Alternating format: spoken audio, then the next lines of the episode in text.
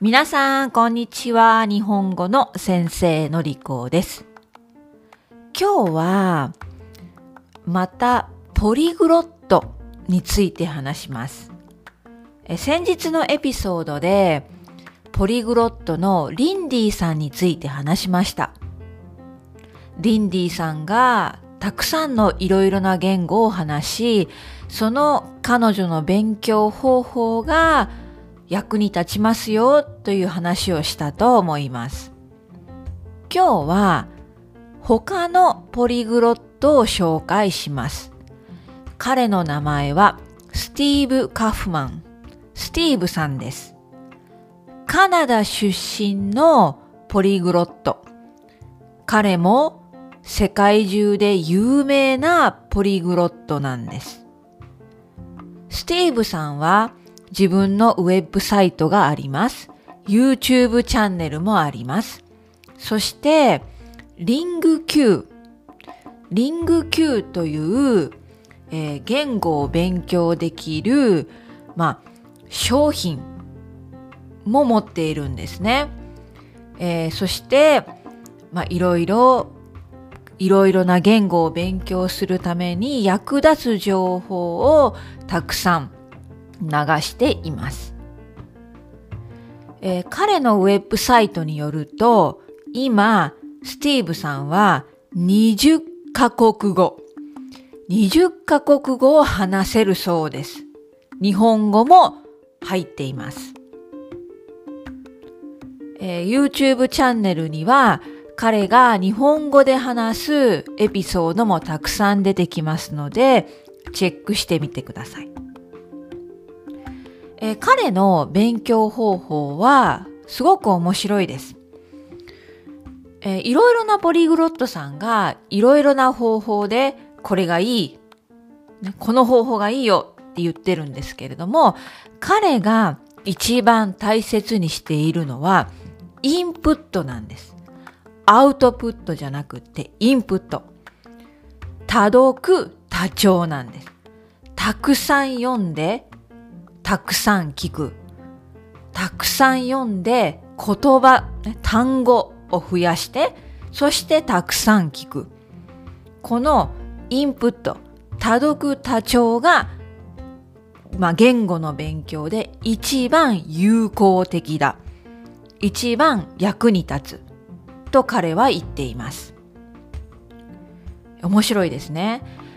例えば彼はチェコ語、ね、チェコの言語、チェコ語を勉強するときに最初のごかげつ、ろっかげつ、ろっかげつはたくさん本を読んで、たくさんその言語を聞くだけしたそうです。レッスンも受けずに、学校でクラスも取らずに、たくさん読んでたくさん聞くだけ勉強したそうです。そして、ある程度言葉を増やして、ね、文のストラクチャーのやり方を覚えて、ね、その後でオンラインで先生のレッスンを受けて話す練習を始めたんだそうです。えー、私はすごく面白いと思いました。え、実は私はアウトプットをもっとしなきゃいけないと思ってたんですね。アウトプットももちろん私大切だと今でも思っています。でもそれと同時にやっぱり言葉、ね、言葉を増やさないといけない。で、その言葉を増やす一つの手段が多読、たくさん読むなんですね。うん、えそして多読多聴、たくさん読んでたくさん聞く、えこの方法はいつつのいい点、良い点があって、まあ、ひとつ、まあ、欠点、悪い点があると彼は言っています。え次のチャプターではこのいつつのいい点とひとつの悪い点、欠点について話していきますね。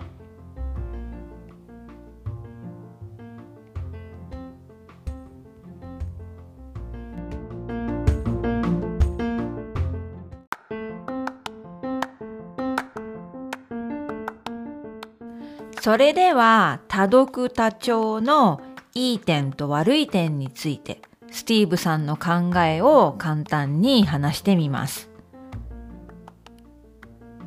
えー、まず多読多聴、彼が一番勧めるのはもう彼の経験からこのインプットの方法はもう一番いい方法 the best way ね、一番いい方法だということです。にじゅっかこくを話すスティーブさんが自分でやっている方法で、そしてにじゅっかこく話せるようになったんですから、もうこの方法を自信を持って進めているということですね。二つ目はこの方法はやりやすいということです。クラスに行かなくても、先生にお金を払って先生に教えてもらえなくても自分でできる。自分でできる方法なんです。三番目は面白いということです。例えばクラスに行って教科書を使います。えー、皆さんも経験があると思いますけれども、えー、日本語の教科書、まあ、他の言語の教科書、つまらないことが多いですね。自分の興味のないトピックについても勉強しないといけないし、文法ばかり勉強しないといけないかもしれない。えー、クラスの授業はつまらないことが多いんです。でも、多読多聴の場合、自分が興味があることを読んでいく。自分が興味のあるトピックについて聞く。ですから面白いと言っています。よんばんめ、彼は多聴、多読多聴のプロセスはミスを犯しにくい。ミスを犯しにくいと言っています。ね、can't make a mistake。えー、例えば、本を読むこと。まあ、本は、ね、いろいろな人がたくさん読んで、そして間違いがないように出版、ね、パブリッシュしていますから、そこで見る文章に間違いはありませんね。それを読むことで正しい文章を学ぶことができます。でも、あんまり文法も勉強していない、文のストラクチャーもわからない、語彙を知らない段階で話そうとすると、もちろんたくさん間違いをします。ミステイクをします。その間違いが、ね、自分に対して、ああ、できない、できないという、まあ、自信がなくなるということにつながるかもしれない。ですから、多読多聴のプロセスは、ね、間違いがない、ミスを犯しにくいプロセスだと言っています。え、そして、五つ目のいい点は、安い。安いと。え、やはり、クラスに行く、教室に行く、日本語の学校に行く、留学する。高いですね。お金がたくさんかかります。その国に行くというのもお金がかかります。オンラインレッスンだって先生にお金を払わなきゃいけない。でも、多読多聴、多聴はほとんどタダです。自分でできる。インターネットで、ね、マテリアルを探して、タダでできることが多いですね。まあ、本は買わなきゃいけない、ね。お金がかかるかもしれないけれども、それでも、それでも、ね、教室に行くよりは安いんじゃないですかとスティーブさんは言っています。ねえー、もう一度いつつの、まあ、多読多聴のいいところ、ね。この方法は最高、最もいい方法である。ね、効果的である。えー、そして、やりやすい、ね。簡単にできますよ。面白い。ミスは犯しにくい。最後に安いと言っています。そして一つスティーブさんは、ね、それでも欠点、ね、悪い点があるんだと言っています。それはこの学習者、学習者さんのマインドセットですね。その人の意思、ね、勉強しよう、これを読もう、これを聞こうという意思がないと続かない。そして学校に行けば先生が教材、マテリアルをくれます。はい、これ勉強してください。ね、自分でマテリアルを探さなくてもいいんですね。でも、この多読多聴の方法は、自分で自分が面白いと思うマテリアルを探さないといけないんです。その努力ができるかできないか。ね、それができない人は、もう多読多聴ができない人です。